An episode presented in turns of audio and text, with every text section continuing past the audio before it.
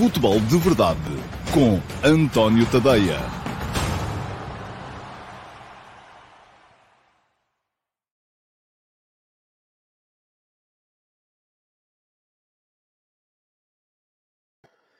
Olá a todos, muito bom dia, sejam muito bem-vindos à edição número 817 do Futebol de Verdade. Hoje é terça-feira, dia 30 de maio de 2023 e, tal como prometido, vou começar aqui hoje a fazer uma breve antecipação, não dá para fazer análises porque ainda não aconteceu, do mercado uh, dos uh, quatro principais clubes da nossa liga. Antes de férias, tentar perceber um, quem é que pode sair, porque é que pode sair, qual deve ser a política a seguir e quem é que pode entrar, ou pelo menos quais são as posições mais uh, carenciadas. Hoje driblei-vos a todos porque comecei exatamente à hora certa, uh, não é nada costume, geralmente a coisa atrasa um bocadinho, mas eu geralmente quando tenho uh, também as manhãs mais atribuladas, como foi o caso hoje, acabo por conseguir sentar-me aqui à hora certa, porque deixo uh, de fazer coisas que não estão encaixadas na minha agenda matinal. Muito bem, vamos em frente, vamos...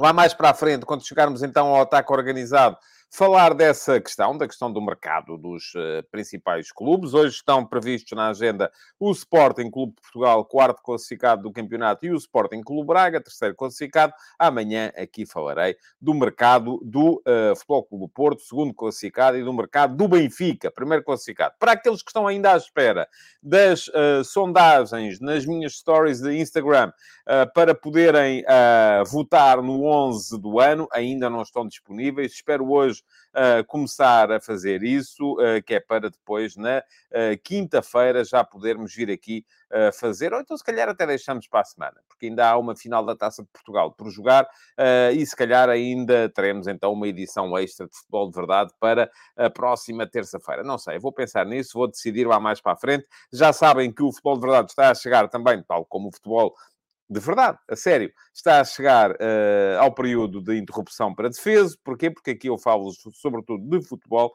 uh, e não havendo futebol não há muito assunto para falar, porque aqui não quero tricas uh, nem confusões relacionadas com aquelas coisas que andam à volta do futebol. Muito bem. Hoje, mercado. Amanhã, mercado. na quinta-feira, Uh, estava previsto então fazermos aqui a eleição do 11 do ano, mas se calhar vou deixar para a semana que vem, não sei, logo vejo.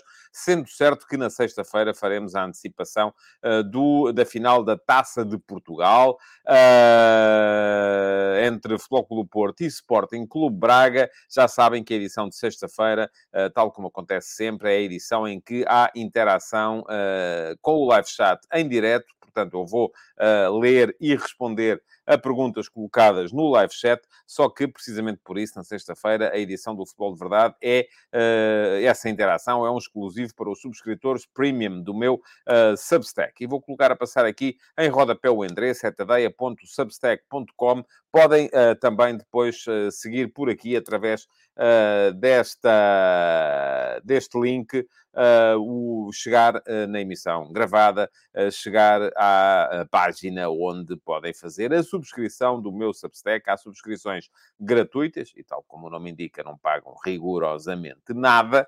também não têm é, acesso a tudo. Um, e nas subscrições gratuitas recebem de qualquer forma no vosso e-mail uh, pelo menos o início de todos os textos. As subscrições premium, pelas quais pagam 5 euros por mês ou 50 euros por ano, se quiserem uh, eventualmente aproveitar os dois meses de borla uh, que estão disponíveis para esta promoção, nesta promoção que pressupõe uma subscrição de mais longa duração um, e com esses 5 euros por mês garantem não só o acesso total aos textos que eu vou publicar, aos textos que eu já publiquei, e há lá muita coisa, isto não é coisa que eu tenha começado anteontem, já tem mais de ano e meio, uh, e uh, além disso também uh, a entrada no meu canal de Telegram, onde recebem os textos em áudio, para poderem ouvir enquanto cumprem outras tarefas do dia-a-dia, dia e uh, dessa forma uh, não têm que perder tempo a, a, ler, podem ouvir enquanto estão a lavar a louça, a fazer o almoço, a fazer o jantar, uh, a conduzir, a fazer a barba, enfim, quando quiserem, quando vos der na gana, e têm ainda acesso também ao meu servidor de Discord, onde há diversas chatrooms para poderem, para poderem, para podermos, todos nós, eu também lá estou, ir discutindo o futebol à medida que ele vai avançando. Além disso, têm ainda a satisfação de poder poderem chegar ao final do dia e dizer assim, hoje apoiei um jornalista. Isto parece quase que é uma, uma, uma missão, uh, mas a verdade é que o jornalismo vive tempos complicados em que, eu cada vez mais acredito nisto, no uh, utilizador pagador, uh, porque as pessoas gostam muito de se queixar, dizer que o jornalismo é mau e é isto e é aquilo, mas depois também, quando se lhes pergunta o que é que elas fazem para mudar isso, não fazem, não, muitas das vezes, não fazem rigorosamente nada. Portanto, para que eu possa continuar a ser jornalista independente dos grandes grupos de média, jornalista freelancer, no meu Substack e aqui no meu canal de YouTube, é preciso, naturalmente, porque isto é o meu trabalho, é preciso, naturalmente, que haja do outro lado quem esteja interessado em consumir e, além de estar interessado em consumir, quem esteja também, naturalmente, interessado em uh, pagar para uh, esse, por esse trabalho. Bom, já vos aborreci uh, o suficiente por hoje. Eu hoje estou aqui com uma posição estranha na cadeira, não sei porque uh, não, não me estou a sentir uh, particularmente confortável. Mas vamos em frente, porque, tal como acontece sempre no futebol de verdade, há interação, não é feita em direto, mas é feita uh, através de uh, perguntas previamente escolhidas. Eu, todos os dias, uh, vou à edição gravada do Futebol de Verdade da véspera e escolho uma pergunta uh, para responder aqui. É a pergunta na MUS. E todos os dias também vou a uma chat room que existe no meu servidor de Discord e escolho uma pergunta uh, que é a pergunta do uh, Discord. Portanto, há sempre duas perguntas às quais eu respondo. Vamos a isso então. Primeiro que tudo, a pergunta na MUS, que é a pergunta que vocês, sejam subscritores ou não, tanto do meu canal de YouTube como do meu Substack, um, podem deixar na caixa de comentários da emissão gravada do Futebol de Verdade. Uh, é só esperarem que acabe o programa e depois uh, darem um salto lá uh, à emissão que fica gravada, fica disponível imediatamente assim que o programa termina, e na caixa de comentários até podem deixar as perguntas que vão fazendo no live chat. Simplesmente eu não consigo, por razões técnicas, recuperar as perguntas que estão no live chat, além de que me dá mais algum jeito para o algoritmo que o programa seja comentado na emissão gravada. Portanto, todos os dias escolho uma e depois respondo aqui. A que eu escolhi de ontem veio do Luís Mendes. E está aqui a pergunta que o Luís Mendes deixou. Eh, ele deixou a mesma pergunta no, uh, no Discord também, uh, mas escolhi esta na MUS para poder escolher outra do Discord. E pergunta-me o Luís Mendes, a questão, aliás, tem um bocadinho a ver com aquilo que é o tema do programa de hoje. mas diz o Luís então, bom dia. Uh, Chelsea e Paris Saint-Germain estão na corrida pelo passe do Ugarte, que é um craque brutal, diz o Luís, já tendo dado provas em três épocas na Liga Portuguesa, na Liga dos Campeões e na seleção do Uruguai, neste caso. Dei por mim a pensar no porquê, uh, na, na, no porquê que o Enzo, outro craque, mas com apenas seis meses de Europa, ok, foi campeão do mundo, e isso é muito importante, Luís, uh, ter sido vendido por mais do dobro do que oferecem pelo Ugarte. Já sei que os jogadores valem o que os clubes querem pagar por eles, mas ainda assim questiono. Cláusulas de rescisão à parte, qual a razão para o Sporting vender sempre abaixo dos rivais Benfica e Porto? Menos projeção internacional, quando é o clube formador de Figo e Cristiano Ronaldo? Menor capacidade de propaganda? Qual? Bom, uh... Luís, muito obrigado pela pergunta. Neste caso, a cláusula de rescisão não é um pormenor, é um por maior, porque o Enzo o Benfica, quando contratou o Enzo Fernandes ao uh, River Plate, uh, colocou-lhe uma cláusula de rescisão uh, acima dos 100 milhões de euros. O Sporting, quando contratou, e também pagou mais por ele, não é? Pronto, aí também tem um bocadinho a ver com a capacidade de investimento. E as coisas estão sempre ligadas. porque é muito fácil dizer assim, ok, o Sporting contratou, são processos muito diferentes um do outro. O Sporting contratou o Manuel Ugarte ao Famalicão o Famalicão tinha contratado o Manuel Ugarte ao Fénix do Uruguai. Quando o Famalicão contratou o Manuel Ugarte ao Fénix do Uruguai, já havia razões para se pressupor que ele podia vir a ser craque, porque já tinha jogado o Mundial de Sub-20, por exemplo.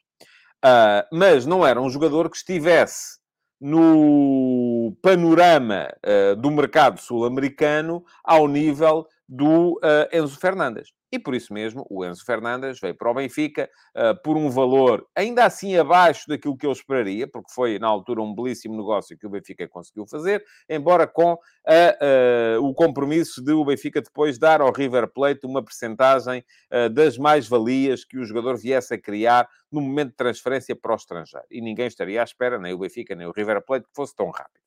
Mas o Enzo Fernandes, quando vem para o Benfica, já era titular do River Plate, não é bem o Fênix do Uruguai, é um clube muito mais bem situado no panorama sul-americano, já, é, já era internacional eh, pela uh, Argentina. O, o, o Ugarte, uh, enfim, ainda no último campeonato do mundo, era, tal como o Enzo era suplente da Argentina, o Ugarte era suplente do Uruguai. agora sim parece estar a começar a afirmar-se na seleção do Uruguai. Era um jogador que, portanto, não estava situado no mercado sul-americano ao, ao plano a que estava o Enzo. E aí as pessoas gostam muito de dizer, é pá, isso é scouting, porque aquilo que é preciso é ter a certeza. E não há certezas, não há scouting scouting que vos valha numa situação destas. Não é possível pegar num lugar, ou no Enzo, uh, quando ele, por acaso nem sei de cor, se o Enzo jogou em algum lado antes de jogar no River Plate, mas uh, um, quando o jogador está a um determinado patamar e quando aquilo que é preciso investir por ele são 2 ou 3 milhões de euros, uh, não há certezas absolutas, é impossível chegar, pegar num lugar, tem no Fênix e dizer, ok, vou pagar aqui 2 milhões de euros por este jogador, faço-lhe um contrato, ele uh, faço-lhe uma cláusula de rescisão de 100 milhões e ele depois sai para o Chelsea por, ou para o Paris Saint-Germain por 100 milhões. Uh, é mais seguro quando se pega num jogador como o Enzo Fernandes, que já era titular do River Plate, pelo qual já se pagaram não 2 ou 3 milhões, mas já se pagaram, uh, salvo erro, 15 milhões, ou entre os 15 e os 20, não sei, não tenho aqui os valores de, de, de cor, com ainda uh, cedência de mais-valias de um futuro negócio, tanto que o Benfica acabou por pagar tudo, tudo por junto, uh, chegou quase aos 40 milhões de euros, aquilo que pagou pelo, pelo, pelo Enzo, sendo que parte só é paga no momento em que recebe do, do Chelsea, portanto é um excelente negócio, mas não é de todo um negócio equiparável. Agora, isto para vos dizer o quê? A razão pela qual o Sporting não foi buscar o Ugarte é diretamente ao Fênix. Porque não há scouting que vos valha. Não há muitos jogadores que possam aparecer de equipas uh, quase uh, uh, desconhecidas da América do Sul e que depois, ao fim de um ou dois anos, estejam a ser transferidos para grandes clubes europeus ou mundiais por valores absolutamente estratosféricos. Isso não existe. O que existe é uma, é uma progressão por patamares. Portanto, o Ugarte estava no patamar Fênix quando subiu para o patamar Famalicão. E depois o Sporting vai buscá-lo ao patamar Famalicão e eleva-o até um patamar Chelsea ou Paris Saint-Germain. Isto significa o quê?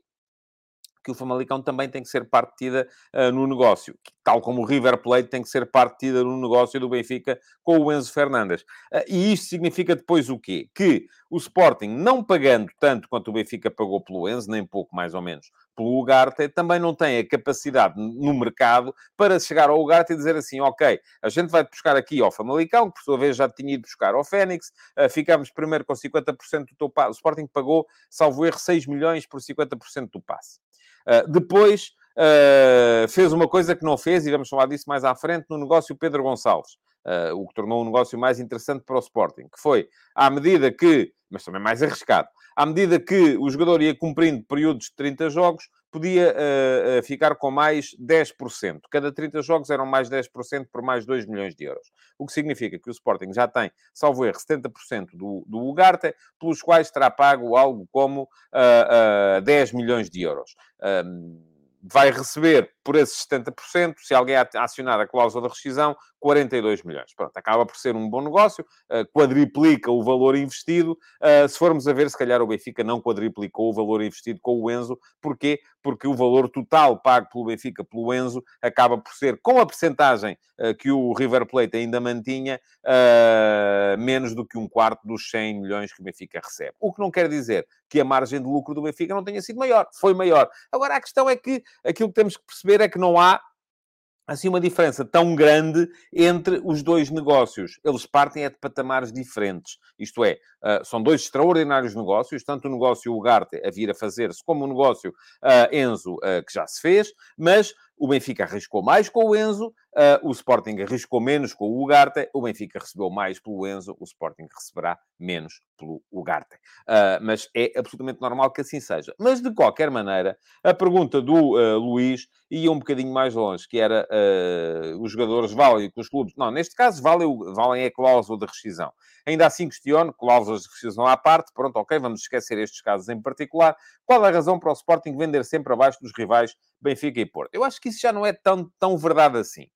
Uh, o, o, o, Sporting já fez nos últimos anos alguns negócios, uh, e não, não, estou com isto a dizer que foi só uh, na administração de Frederico Vareda, já aconteceu também na administração de Bruno Carvalho, já fez alguns negócios interessantes. Agora, não é uma questão de propaganda, eu isso, enfim, já vos disse aqui várias vezes e volto a dizer, se vocês acham que os grandes clubes da Europa vão pagar mais uh, eh, 20 milhões por um jogador só porque ele apareceu na primeira página dos jornais, ou porque apareceu um propalado especialista qualquer nos programas de mercado da televisão portuguesa a dizer que ele é muito bom jogador, é pá, esqueçam, isso não acontece. O que acontece é uma coisa muito diferente. O mercado, isto é como, é como qualquer mercado. Vocês quiserem ir comprar um fato, pagam mais ou menos. Se forem comprar o fato uh, à casa, vamos, uma se for um fato de, de, Aliás, até vos vou dizer, um fato de alfaiate pode até ter mais qualidade, mesmo que seja um alfaiate de província, uh, do que um fato de alta costura que vocês compram num pronto a vestir. No entanto, o fato, o fato de alta costura que vocês compram num pronto a vestir é mais caro do que o fato de alfaiate que vocês compram num, uh, num, num, num, num alfaiate de província, ou que mandam fazer num alfaiate de província. O que é que está aqui em causa? O que está aqui em causa é muito simples, é a dimensão do mercado. O alfaiate de província não tem a dimensão do mercado das grandes, dos grandes armazéns, das grandes lojas, uh, na, nos grandes centros comerciais, não tem a, a, a, marca em cima. E aquilo que acontece neste momento uh, é que os clubes vão construindo no mercado uma imagem. E a imagem que o Sporting construiu durante muito tempo era a imagem de um clube que não era capaz de reter o talento. Era a imagem de um clube que se separava dos seus jogadores à primeira uh, tentativa. Os próprios jogadores já estavam. O Sporting conseguiu a proeza, tal como o Luís aí uh, realçou, uh, de ter formado Figo e Cristiano Ronaldo, e eu acrescento Paulo Futre, e acrescento o Ricardo Quaresma, e acrescento o João Moutinho. Enfim, uma série de jogadores, já não serão do mesmo nível de Figo e Cristiano Ronaldo, mas grandes jogadores, e não foram campeões no Sporting. Porquê? Porque o Sporting não era capaz de reter o talento até ao momento em que ganhava campeonatos. E, isto, vocês até podem dizer, está bem, mas o, o Benfica vende jogadores que, independentemente de serem campeões, ainda agora vendeu o Darwin num valor estratosférico e o Darwin nunca foi campeão no Benfica. É verdade. Mas a questão é que está criado no Benfica uma imagem de mercado que é um clube que é duro a negociar. Para se buscar um jogador ao Benfica, é preciso chegar lá e bater a cláusula. E a imagem que o Sporting criou durante anos no mercado não foi essa. Foi a imagem de que para se buscar um jogador ao Sporting, basta pôr a circular meia dúzia de notícias, o jogador fica doido, quer ir embora e o Sporting acaba por facilitar a saída. É contra isso também que esta administração, tal como a anterior, é preciso fazer-lhe justiça nesse, nesse ponto de vista, que esta administração do Sporting tem de lutar, uh, ou tem lutado, uh, e uh, é contra isso também, porquê? Porque depois também essas questões colocam-se um bocadinho num, outro, num, num, outro plano, que é o plano do, ok, mas eu vou dizer que só vendo pela cláusula, mas eu preciso de vender, e agora, como é que eu faço?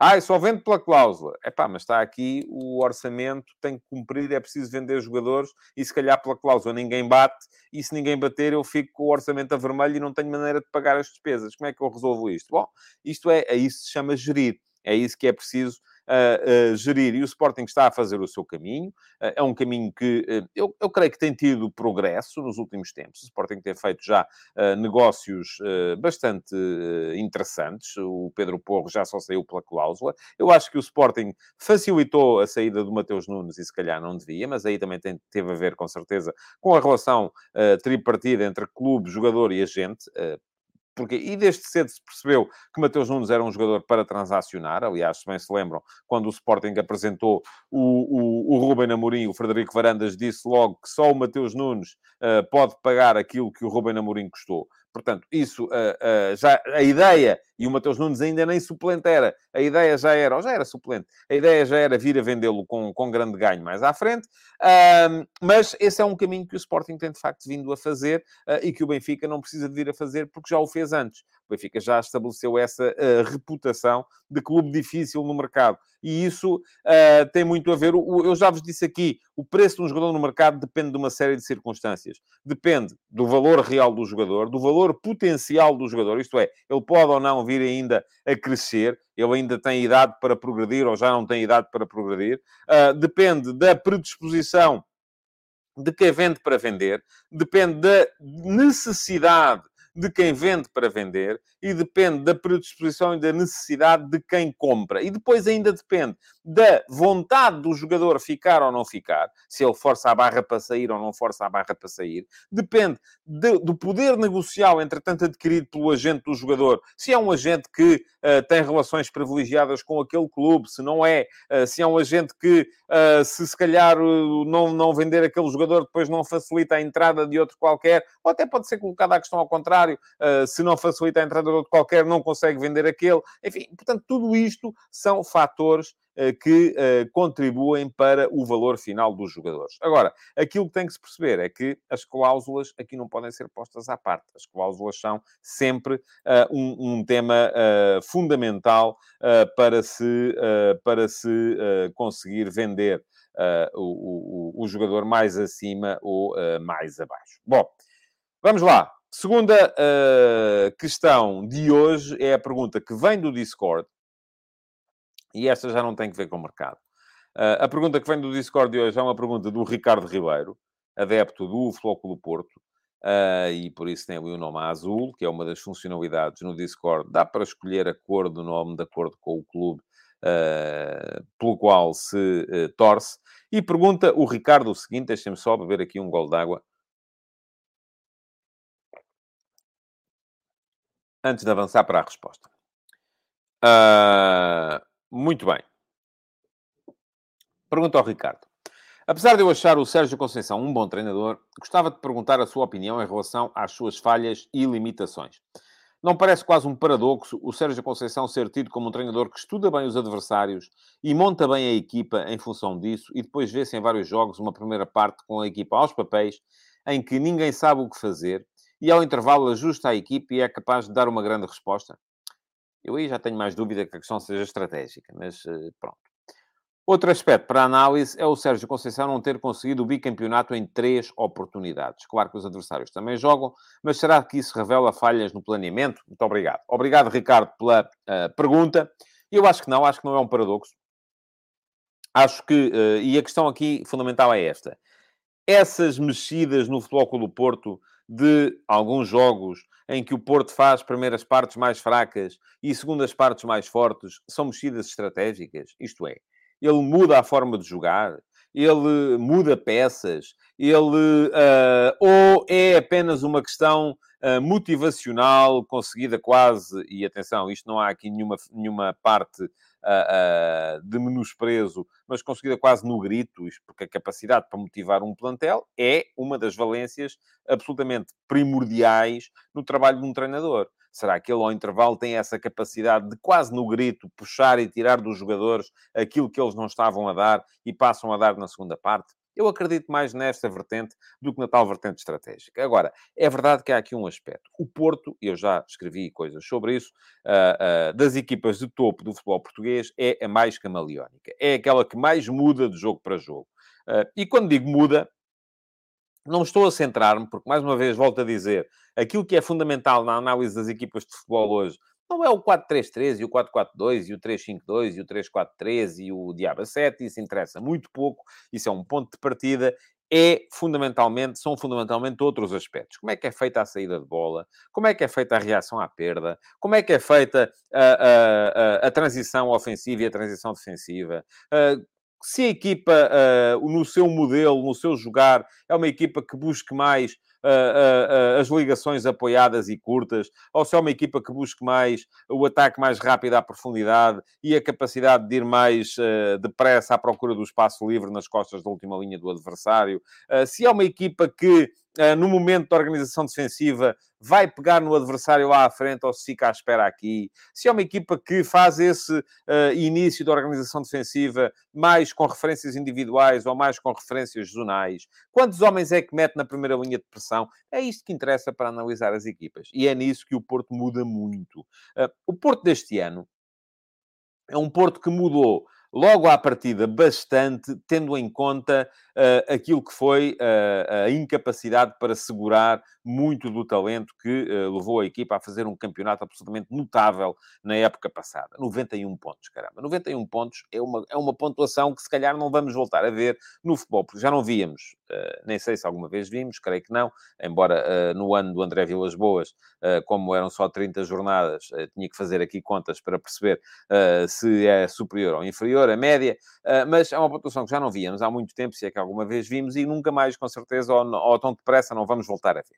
Porquê? Porque é algo absolutamente uh, uh, extraordinário. Agora, acontece que para esses 91 pontos contribuíram o Vitinha, o Fábio Vieira, uh, o, o, o, o, Luís Dias, ainda durante a primeira parte da, da, da temporada, o, enfim, o agora está-me a faltar o nome e vou abrir o chat. O defesa central, que foi para o, para o Marselha, o francês, pá. Eh, de repente o nome escapou-se-me aqui. Bom, tenho o chat aberto, o primeiro a lembrar-se do nome do rapaz uh, vai ter direito a aparecer aqui, porque isto, de vez em quando, de facto, eu acho que isto foi desde, desde, desde que a malta teve Covid, começou a ter estas, estas brancas na, na cabeça. Ora bem, foi o Hugo Macedo, não, foi o Rafael Mota o primeiro, um Bembá, exatamente. Eu só me lembrava do Mangalá, vejam lá. E a malta, quando começa, uh, quando começa a, a embirrar com o nome, Uh, chega lá, pronto, chato fechado. Deixem-me só chamar a atenção uh, que o uh, Ricardo, além de ter tido a pergunta, a pergunta do Discord, também deixou aqui um super chat para dar os parabéns pelo tal F80 de que já falei ontem, e faço aqui um breve parênteses. Este é um F80 especial que saiu no sábado, e fica aqui o link também para quem quiser para quem quiser ir lá ler.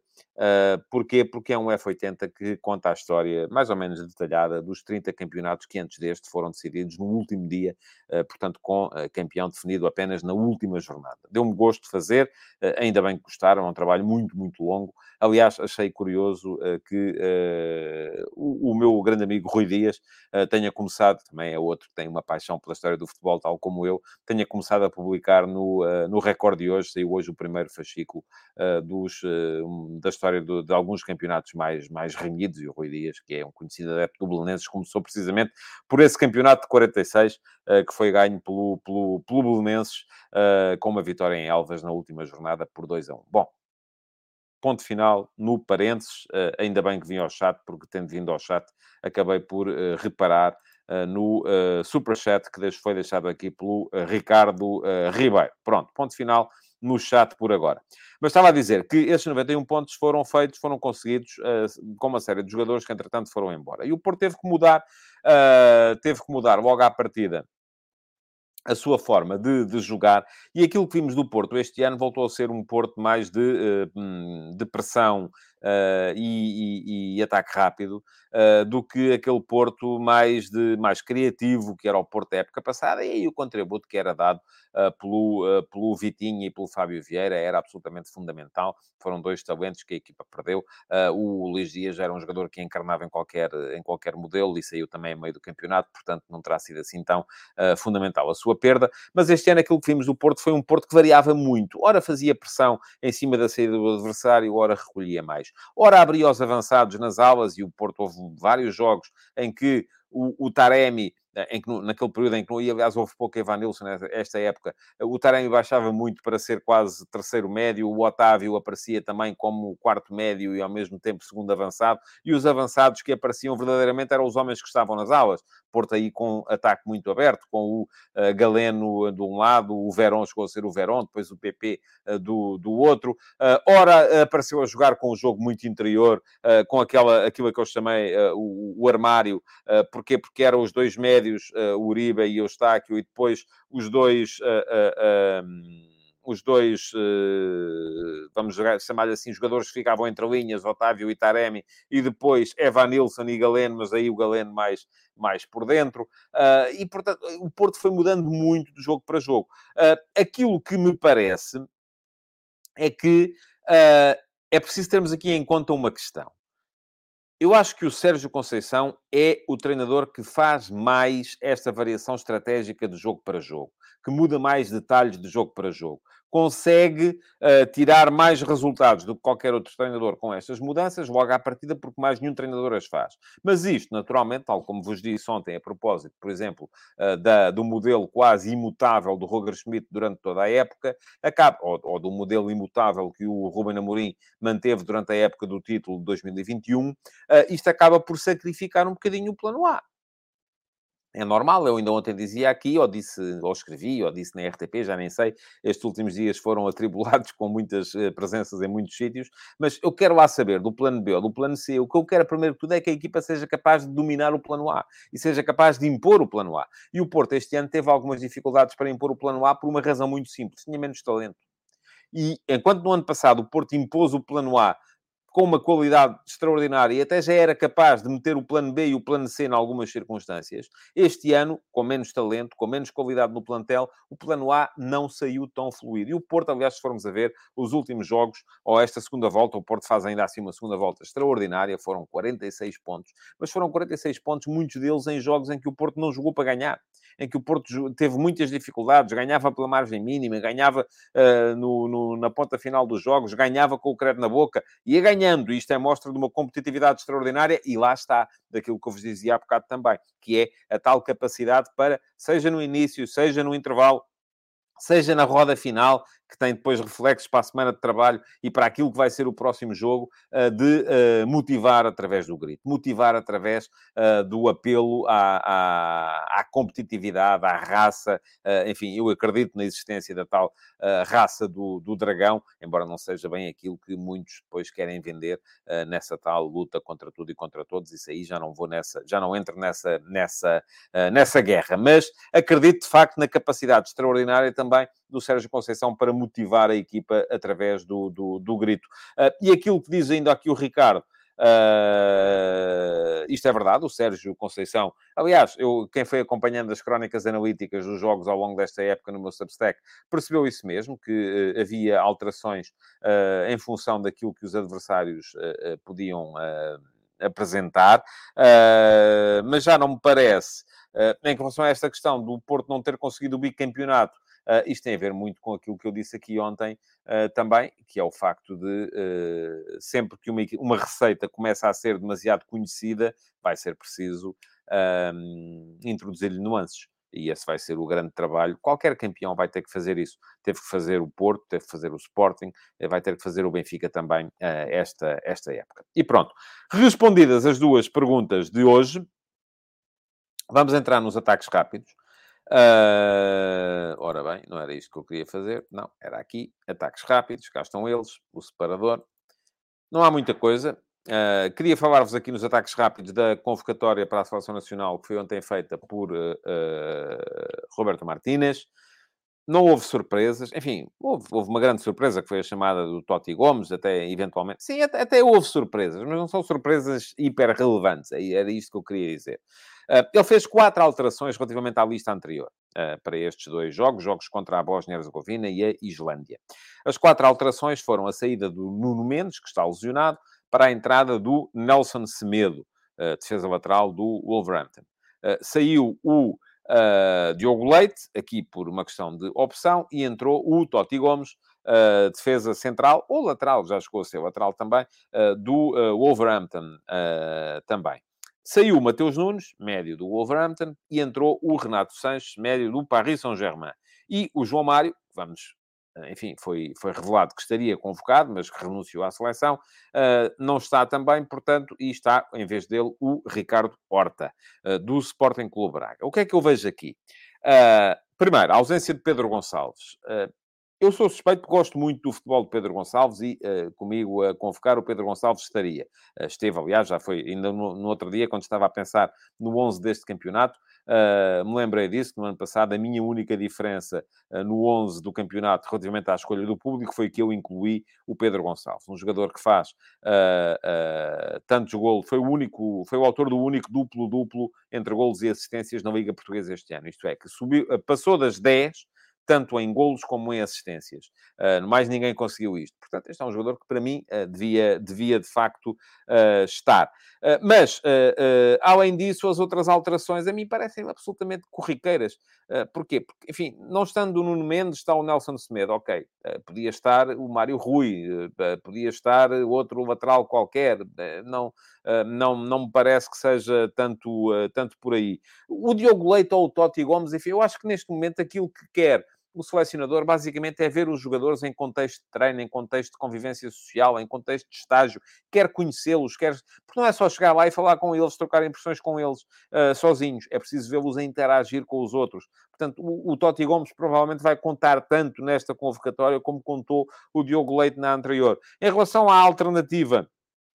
Mateus Nunes, Renato Sanches, eu já o tinha dito aqui e volto a dizer, acho que são dois jogadores muito semelhantes. São dois jogadores que dão esticão ao jogo a meio campo, que esticam o jogo, que arrancam com bola, que metem mudança de velocidade, que metem poder físico Uh, e também me parece que, estando um, não faz muito sentido estar o outro, porque são dois jogadores muito semelhantes. O, o, o Roberto Martinez já viu o Mateus Nunes na última convocatória, aproveitou, e podem dizer-me assim, ok, é uma convocatória prematura, só jogou uma vez a titular o Renato Sanches uh, no Paris Saint-Germain depois de voltar de, de, de lesão. Mas o homem quer vê-lo, pronto, vai vê-lo agora. Também me parece que vai contar tanto o Renato Sanches agora como contou o Mateus Nunes na última lista, não contou muito, é mesmo para o homem os ver. E depois a questão da ausência do João Mário, uh, uh, que eu hoje de manhã escrevi nas conversas de bancada. Associei um bocado as coisas, porque eu acho que elas têm a ver, estão intimamente ligadas. A renúncia do João Mário à seleção, com as razões pelas quais o Pedro Gonçalves não é chamado, é que me parece que há ali alguma cristalização nas posições da frente. O Bernardo, porque é enfim, é a referência em termos de qualidade desta equipa, joga sempre. O Cristiano, porque uh, é preciso ver até onde é que ele consegue dar o, uh, continuar a dar o seu contributo, se pode continuar a jogar ou não pode, e portanto joga sempre. O João Félix, porque o uh, Roberto Martínez quererá perceber se o consegue recuperar e por isso também tem jogado sempre, já com, tanto com o Roberto Martínez como antes com o Fernando Santos. O que é que isto quer dizer? Quer dizer que as segundas alternativas, isto para já está logo a começar por castigar o Diogo Jota, que não encontra espaço para jogar, uh, o, o, o, Rafael Leão, que eu acho que é o atacante mais diferenciado desta seleção e que para mim também, volto a dizer, a seleção era sempre com Rafael Leão no 11, até para ver o que é que se Portugal consegue moldar o seu futebol ao futebol do Rafael Leão, mas também fica sempre fora. E os outros jogadores, os Pedros Gonçalves, os Ricardo Hortas, os uh, uh, uh, Joões Mários, os Rafas desta vida, acabam por perceber que vão à seleção, mas é para jogar pouco. O, o, o João Mário experimentou teve um mês fora para ir jogar o Campeonato do Mundo e teve pouco mais de 100 minutos em campo, dos quais Uh, nenhum deles foi em momento de altíssima competitividade, porque jogou uma parte do particular contra a Nigéria, jogou na ponta final do jogo contra o Ghana, dois minutos, e depois jogou como titular o jogo contra a Coreia, que Portugal já estava apurado. Uh, portanto, competitividade zero. Uh, o, o, o Pedro Gonçalves tinha passado pela mesma experiência no Campeonato da Europa de 2020, que se jogou em 2021, a seguir ao Sporting ser campeão. Também foi convocado, esteve um mês fora e só jogou nos dois jogos particulares eh, de eh, preparação, não chegou a calçar eh, nos jogos da fase final do Campeonato da Europa. Portanto, o que é que isto lhes diz a eles, jogadores? É que de facto não vale muito a pena.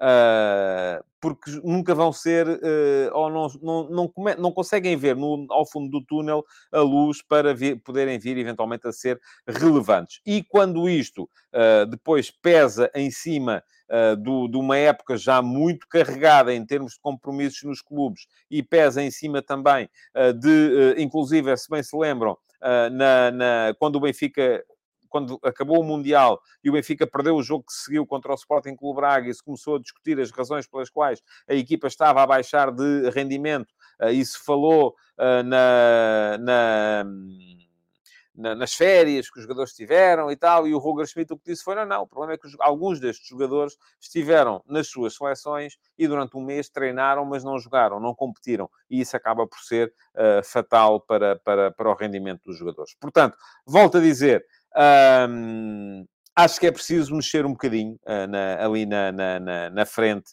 da, da, da, equipa, porque é preciso mobilizar outros jogadores. Uh, que, que, eles percebam que também têm uma palavra a dizer, sobretudo no ataque, porque nas outras áreas do campo a seleção vai rodando. Até os laterais, se vocês forem a ver, na última, uh, dupla de jogos, jogou um num jogo e outro no, no outro jogo. Os centrais mudaram também, é verdade que os jogos eram fáceis uh, e se calhar já não vai acontecer agora. Até o guarda-redes rodou, portanto, uh, uh, vai ser preciso também para o selecionador começar a tentar mobilizar os jogadores que estão na frente. Quem quiser ler o que eu escrevi sobre o tema, está aqui.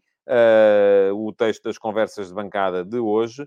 Um, e, uh, de qualquer modo, uh, está lá no Substack, já sabem, para receberem no vosso e-mail e não ficarem dependentes destes alertas ou das redes sociais, é só subscreverem, nem que seja a versão gratuita, porque a versão gratuita uh, garante sempre a leitura das conversas de bancada até final. Falei também nas conversas de bancada, porque é uma coisa que me preocupa. na saída do Armando Evangelista do Aroca, vai entrar Daniel Ramos, ao que tudo indica, para treinador do Aroca. Uh, são dois bons treinadores, a questão não é tanto, enfim, porque um é bom e o outro é mau, é? nem sequer vou fazer esse tipo de apreciação. A única coisa que uh, venho aqui dizer é o seguinte: tal como aconteceu com o Ricardo Soares, treinador do Gil Vicente em 2022, chegou ao quinto lugar e saiu, foi trabalhar para o Egito, para o Al-Ali, já voltou, está no Estoril neste momento. Tal como aconteceu com o Pepa, Uh, treinador do Passos de Ferreira em 2021, quinto lugar e saiu, foi para o Vitória Sport Clube, entretanto já está no Brasil, no Cruzeiro. Um, tal como aconteceu com o Carlos Carvalhal, quinto classificado com o Rio Ave em 2020, saiu, foi trabalhar para o Sporting Clube Braga. O que é que aconteceu? O Rio Ave, após a saída do Carvalhal, tinha sido quinto classificado, não se qualificou para a fase de grupos da Liga Europa, desceu de divisão nesse ano. O Passos de Ferreira, uh, quinto classificado uh, com o Pepa, o Pepa saiu, não se qualificou para a fase de grupos da Liga Conferência e, entretanto, uh, uh, este ano já desceu. Não desceu logo no primeiro ano, mas desceu este ano. O Gil Vicente, quinto classificado com o Ricardo Soares, o treinador saiu. E quem diz o treinador diz alguns dos principais jogadores.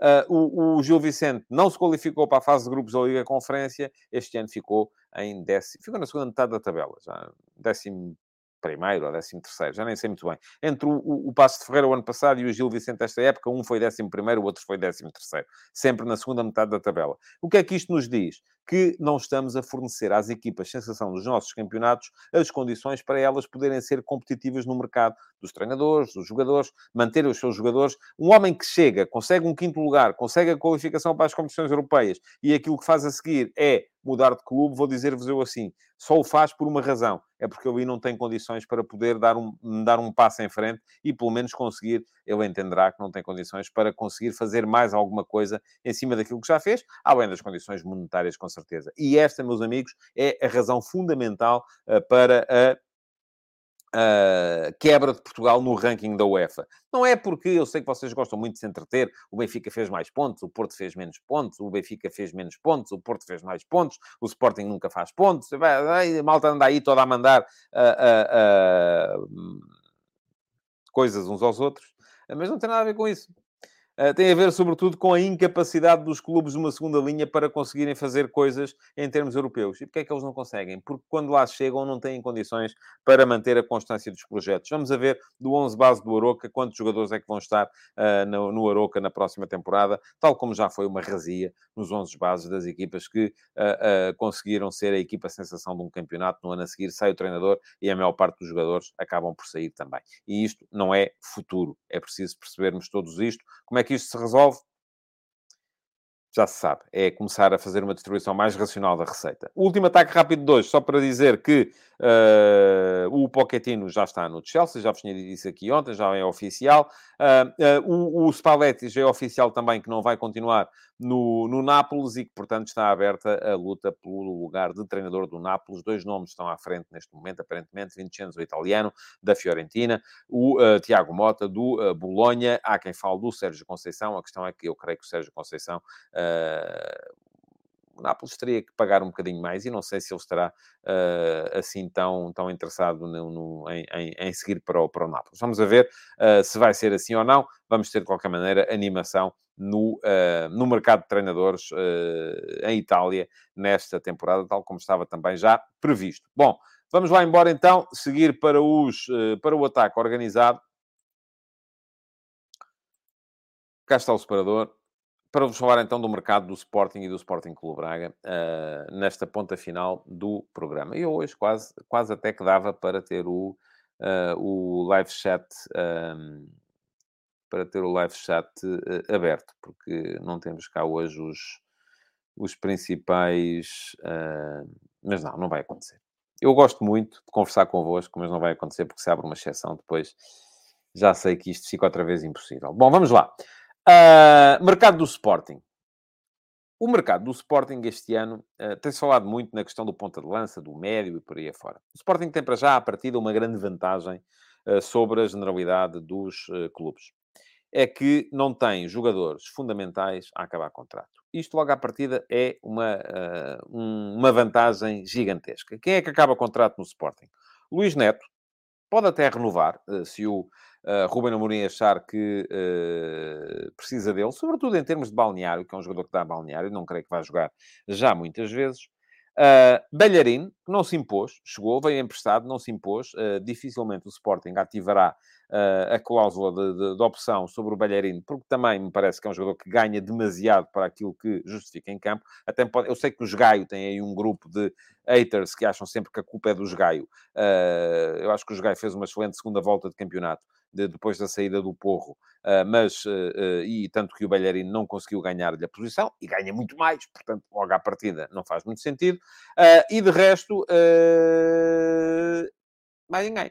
Porque quem está aqui mais, Trincão, porque vem emprestado, mas uh, o Sporting garantiu logo na, no, no, negócio inicial que se ele fizesse um determinado número de jogos que ele fez e a equipa não descesse de divisão, imaginem, uh, o Trincão, uh, o Sporting acionaria a cláusula de opção, pagou, salvo erro, 3 milhões pelo empréstimo, mais 7 milhões para ficar com 50% do passe, portanto o Trincão vai continuar no Sporting, e eu sei, eu também, houve jogos em que o Trincão foi muito criticado, e eu próprio o critiquei porque é um jogador pouco objetivo e às vezes agarra-se demasiado à bola e fisicamente não tem arcabouço para aguentar esse tipo de futebol, mas ele acabou a época com 13 golos e 4 assistências.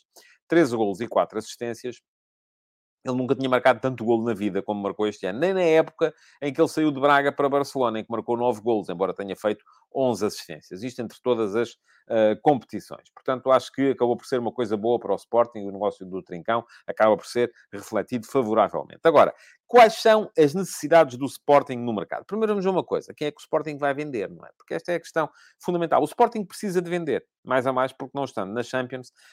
Um, eu creio que uh, a venda do Porro, que só vai ser efetiva neste início de temporada, porque o Porro para já está emprestado, ao Tottenham. Portanto, só no início de temporada, só no relatório de contas de 23-24 é que vai ser refletida a venda do Pedro Porro ao, ao Tottenham. Uh, mas ainda assim, eu creio que o Sporting precisará de vender mais um ou mais dois jogadores. Agora, aquilo que a venda do Porro permite ao Sporting é encarar este mercado, lá está, na tal perspectiva que, pelo menos em termos de clube, dá perfeitamente para o clube dizer, meus amigos, querem alguém daqui? É a cláusula se fazem favor.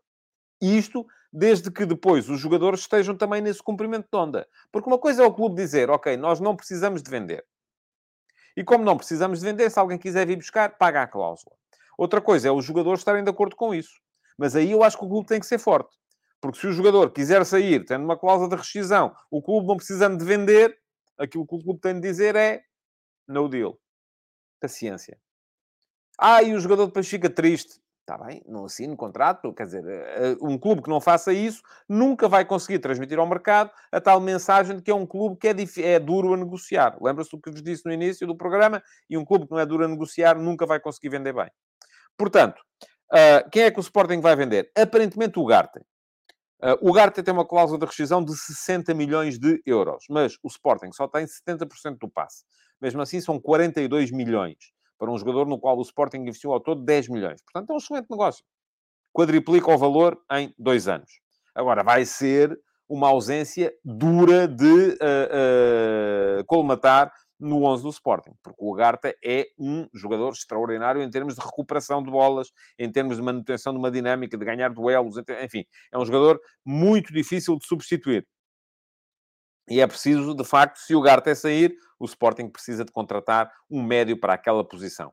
Porquê? Ah, tem o uh, Essugo, uh, tem o Tanlongo, uh, não me parece que sejam jogadores preparados, tanto um como o outro me parecem ainda demasiado faltosos uh, e demasiado dependentes da, da dimensão física do jogo um, para poderem ser eficazes e, portanto, fará sempre falta um jogador para aquela posição. Depois, quem é que o Sporting pode ainda ter mais no mercado para eventualmente poder uh, vender. Eu vejo Gonçalo Inácio, mas o Gonçalo Inácio tem uma cláusula de rescisão mais alta.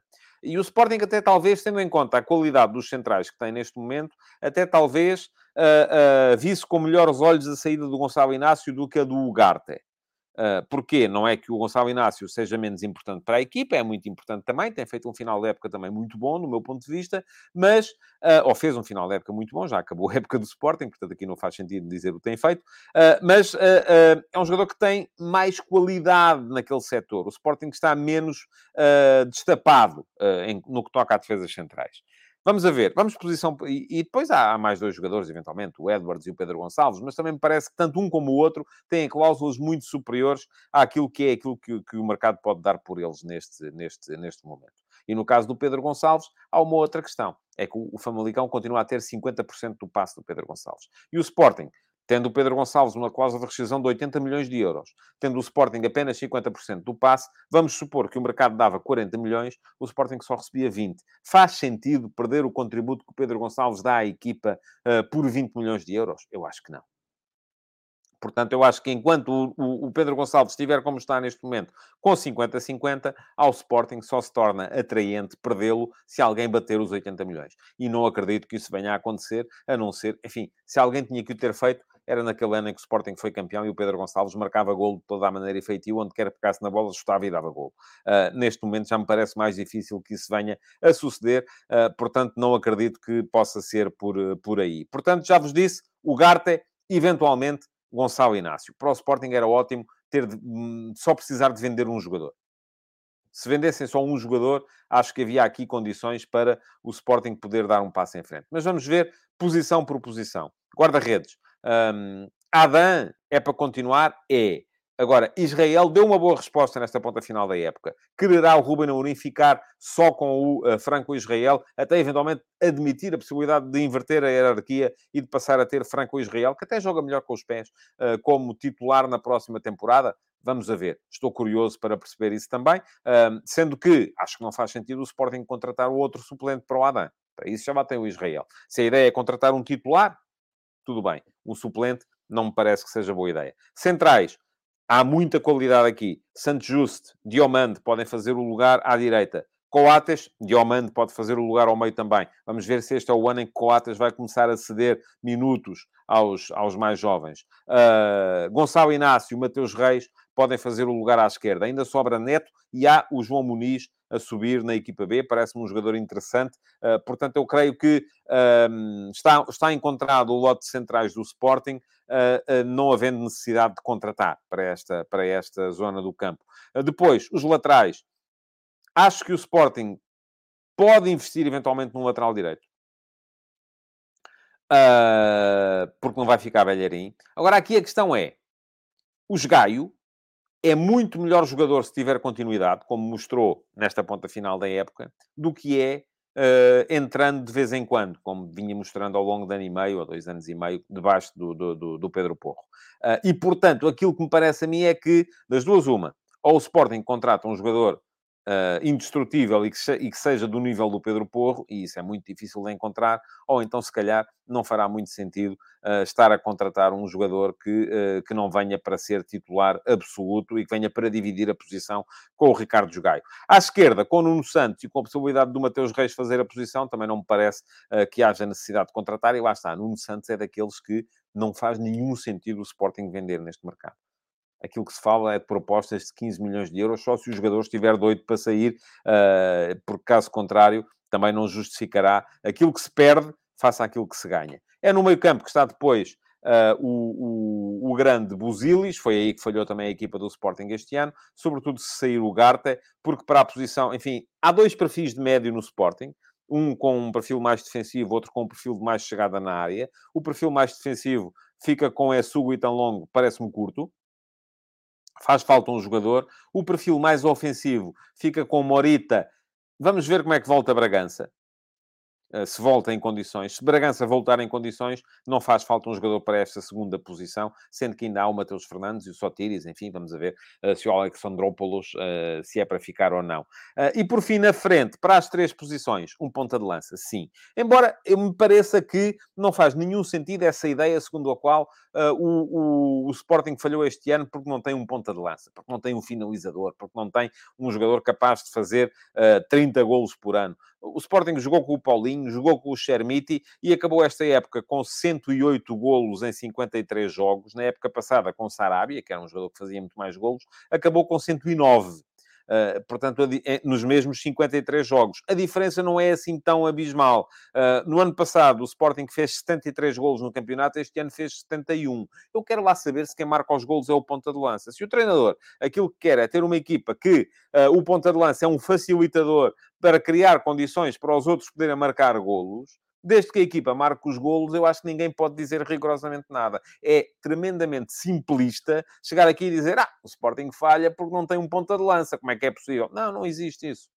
Isso não existe. O ponta de lança está lá, pode ter outro tipo de tarefas. Mas eu acho que sim, que faz sentido o Sporting ter um jogador com outra qualidade e que garanta, além de garantir as ligações uh, que o Paulinho garante, garanta também mais golos, como fazia o Sarabia, por exemplo, não é? Na temporada passada, embora o Sarabia tenha feito muitos jogos a sair uh, da, da direita ou da esquerda, como saem agora o Pedro Gonçalves e o Edwards. Mas parece-me que o Sporting tem muita qualidade ali também, uh, porque tem Pedro Gonçalves, Uh, tem Edwards, tem Trincão, que vai ficar, uh, enfim, tem o Paulinho, tem que se contar com ele também. Depois é preciso perceber entre Chermiti e Rodrigo Ribeiro quem é que está em condições de, de, lá ficar também. É preciso perceber o que é que é o Arthur, se o Arthur é um defesa lateral. Uh, é preciso perceber se o Fataú tem condições ou não para render num patamar superior de exigência. Mas olhando para o mercado do Sporting, eu diria ponta de lança, sim. médio defensivo, sim desde que saia o Ugarte. Se não sair o Ugarte, então não. Defesa direito, talvez. Parece-me ser a terceira prioridade e não vejo o Sporting a precisar de mexer mais, uh, além destas uh, três uh, alterações. Eu sei que os adeptos, nesta altura, olham para o plantel e dizem ah, são precisos para aí 20 jogadores. Não, não são. É preciso também perceber o projeto e perceber que o projeto passa pela capacidade, por dar espaço de crescimento aos jogadores que estão uh, um patamar abaixo. Porque senão, então, não faz sentido tê-los lá, porque se eles nunca vão uh, chegar à equipa principal, não faz muito sentido. Entremos no Braga, então. Eu acho que o Braga, uh, esta época, mais a mais com a entrada do QSI, do Qatar Sports Investment, no capital da SAD, está na fase está a entrar numa segunda fase do projeto. E o que é que marca a diferença da primeira para a segunda fase do projeto? Do meu ponto de vista, é uma coisa muito simples. Deixar de andar doido para vender aos outros grandes clubes em Portugal. Não faz sentido já, para mim, que o Braga venda jogadores ao Benfica, ao Porto e ao Sporting. Da mesma maneira que o Benfica, o Porto e o Sporting não vendem jogadores uns aos outros. Uh, era bom que isso acontecesse, porque era o mercado a funcionar. Era. Mas a verdade é que não é essa a realidade que temos em Portugal. A realidade que temos em Portugal é uma realidade em que os grandes não uh, cedem jogadores uns aos outros. E, portanto, no dia em que isso passar a ser, no dia em que o Braga, em que eu achar, que eu acho é que o Braga já entrou numa fase em que, para ceder jogadores titulares ao Benfica, ao Porto e ao Sporting, é porque também pode ir buscar jogadores titulares ao Benfica, ao Porto e ao Sporting. Agora, qual é que é grande, o grande desafio que se coloca ao Braga neste momento, é António Salvador? É convencer os jogadores de que, estando em Braga, vão ter a Liga dos Campeões, vão ter contratos, se calhar, melhorados, têm que lhes melhorar os contratos para receberem ao nível do que recebem nos outros clubes, uh, vão ter a receita da Liga dos Campeões para poder viver com isso e vão ter que começar a pensar apenas em transferências para o estrangeiro para equilibrar contas e para fazer mais valias com transferências. Esta é a grande dificuldade, é convencer os jogadores que estão aqui, estão bem. E isso, atenção, foi conseguido, embora o jogador quisesse sair, com o Ricardo Horta na época passada, o Braga fez 5 a pé. Ricardo Horta não só não saiu para o Benfica na altura, como entretanto já renovou o contrato até uh, 2028. Agora falta conseguir isso, por exemplo, com o Almusrati qualquer. Eu vou-vos dizer, acho que o dinheiro que o Braga vai pedir pelo Almusrati, seja quem for, uh, que o vá comprar, faz com que a transferência não faça nenhum sentido. O Almusrati tem 27 anos o Almusrati não vai crescer mais, não vai evoluir mais como jogador. É um excelente médio, sem dúvida nenhuma. Não vai crescer mais como jogador do que aquilo que já é neste momento. Não faz nenhum sentido ir pagar 20 milhões ou 25 por um médio uh, que uh, não vai crescer mais. Faz muito mais sentido ir à procura de um Bugarte ou de um Enzo Fernandes qualquer, mais barato, para depois eles poderem crescer e poderem vir a ser grandes figuras daí para a frente. Bom, em relação ao plantel do Braga, como é que o Braga pode fazer dinheiro com mais-valias? Uh, muito difícil fazê-lo com o Almusrati, já vos expliquei. Almusrati tem contrato até 2026. Em princípio, creio que correndo tudo normalmente vai continuar. Muito difícil fazê-lo também com Ricardo Horta, até porque também já não, é, já não vai para novo, renovou até 2028, e o Braga, com a percentagem do passe que tem, não lhe faz nenhum sentido vender o jogador, porque não vai receber, é como o Sporting com o Pedro Gonçalves, não vai receber um dinheiro extraordinário por ele, portanto faz zero sentido, só sobra mesmo o Alan Ruiz. Parece-me que é, Alan Ruiz tem contrato até 2025 e deve ser a grande aposta do Braga para eventualmente conseguir fazer dinheiro. O que leva a que seja preciso, porque já saiu o Vitinha também, uh, no mercado de janeiro, leva a que seja preciso, naturalmente, contratar um outro ponta de lança. Porque, de resto, eu vejo o plantel do Braga uh, uh, muito numa base de continuidade. Quem é que acaba o contrato? Acaba o contrato o Castro, médio centro, acaba o contrato o Tiago Sá, o, o, o terceiro ou segundo guarda-redes, enfim, eles vão alternando, e depois acabam o contrato os emprestados. Quem é que são os emprestados? Bruma, emprestado pelo Fenerbahçe, parece-me que era fundamental o Braga conseguir a continuidade do Bruma. Niakate, emprestado pelo Gangan, uh, tanto quanto me informei, o Braga, uh, porque o jogador fez o número de jogos necessário, uh, é automática a, a, ativação da cláusula de compra por 1 milhão e 800 mil euros, e é uma excelente compra por este valor, do, do defesa central francês. Uros Racites, emprestado pelo Valência, tenho mais dúvidas que faça sentido uh, avançar para a sua contratação. E Victor Gomes, o lateral direito, emprestado pelo Espanhol, que chegou também com uma opção de compra de 2 milhões de euros e faz todo o sentido o Braga comprá-lo também por esse valor e é também mais um excelente negócio. Agora, é isto que... Desculpem, eu preciso mesmo deste, deste gol d'água. Perdão. Estava a dizer, porque é aqui que depois a malta se levanta assim, epá, então se o Braga descobriu o Vitor Gomes, porque é que o Sporting e o Benfica e o Porto não são capazes de descobrir os jogadores por esse valor? É porque o Braga, para descobrir o Vitor Gomes, também descobre outros que, não, que fracassam. Só que desses, como não há escrutínio, e no Braga há muito menos escrutínio do que há nos grandes, ninguém, hum, ninguém se lembra. Uh, portanto, olhamos para o plantel do Braga. Em que é que o Braga precisa de investir? Uh, eu creio que, uh, sobretudo, eu acho que falta mais profundidade no quarteto defensivo. É aí. Eu acho que o Braga no meio campo está bem.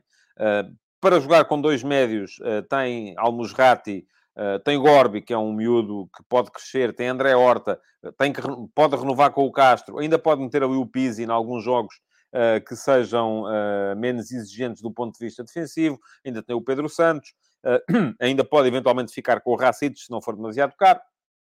Depois, no apoio ao ponta de lança, lá está, se Abel Ruiz sair, precisa de outro ponta de lança, porque neste momento só tem uh, o Abel Ruiz e o Banza, mas no apoio ao ponta de lança tem o Ricardo Horta, tem o, o Yuri, tem o Rodrigo Gomes, tem o Álvaro Jaló, uh, tem o Bruma, uh, portanto tem muita gente também de, de pode jogar ali com o Pizzi também, eventualmente se, se achar que, que, que deve fazê-lo, tem muita gente também com, com qualidade, mas é no quarteto defensivo que eu acho que falta alguma profundidade.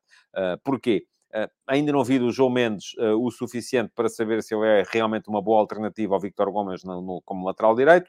O Sequeira teve muitos problemas físicos nesta época. Borja respondeu minimamente, mas também não me parece que seja um jogador de qualidade de Liga dos Campeões para poder uh, atacar a Liga dos Campeões. E nos centrais, um, Paulo Oliveira já é um jogador na, na curva descendente. Tormena não é um craque de dimensão mundial. Acho que o mais forte de todos ainda assim é o Nhakate. Uh, Sachi também é um, enfim. Uh, portanto, eu creio que o Braga, se for buscar uh, um lateral esquerdo, um ou dois centrais, uh, não ficará com certeza a perder. Mas ainda assim, acho que é, o ataque fundamental do Braga neste mercado é interno. É melhorar os contratos dos jogadores, é aproveitar o facto de ter um novo investidor e é perceber que o seu principal desafio neste momento é o de olhar para o, seu, para o seu plantel e conseguir explicar aos jogadores, meus amigos, vocês aqui estão tão bem como estariam no Sporting, no Benfica ou no Futebol Clube do Porto. E isso é o que falta o António Salvador conseguir para poder atacar de vez uh, a possibilidade de vir a ser campeão nacional em Portugal. Bom, uh, o que é que eu ainda não vos disse? Que podem inscrever-se no meu canal de YouTube. Fica aqui o link uh, para o fazerem. E o programa hoje já vai longo, longo, longo. Tenho que começar a falar menos. Uh, se se inscreverem no canal, ativem por favor as notificações e já sabem também que uh, o vosso like é bem-vindo. Se quiserem deixar o like no programa, eu também vos agradeço. E além disso, uh, sabem ainda que se se inscreverem no canal, acho que já disse, se inscreverem no canal, ativem as notificações para serem avisados no, sempre que eu começo uma nova edição do Futebol de Verdade. E por fim, que podem deixar perguntas na emissão gravada, na caixa de comentários, que elas são eventualmente aproveitáveis para a uh, edição seguinte, para a Pergunta na Musta, edição seguinte do Futebol de Verdade. Muito obrigado por terem estado aí. Amanhã estarei de volta com o mercado do Futebol do Porto e do Benfica. Até lá. Futebol de Verdade, em direto de segunda a sexta-feira, às 12h30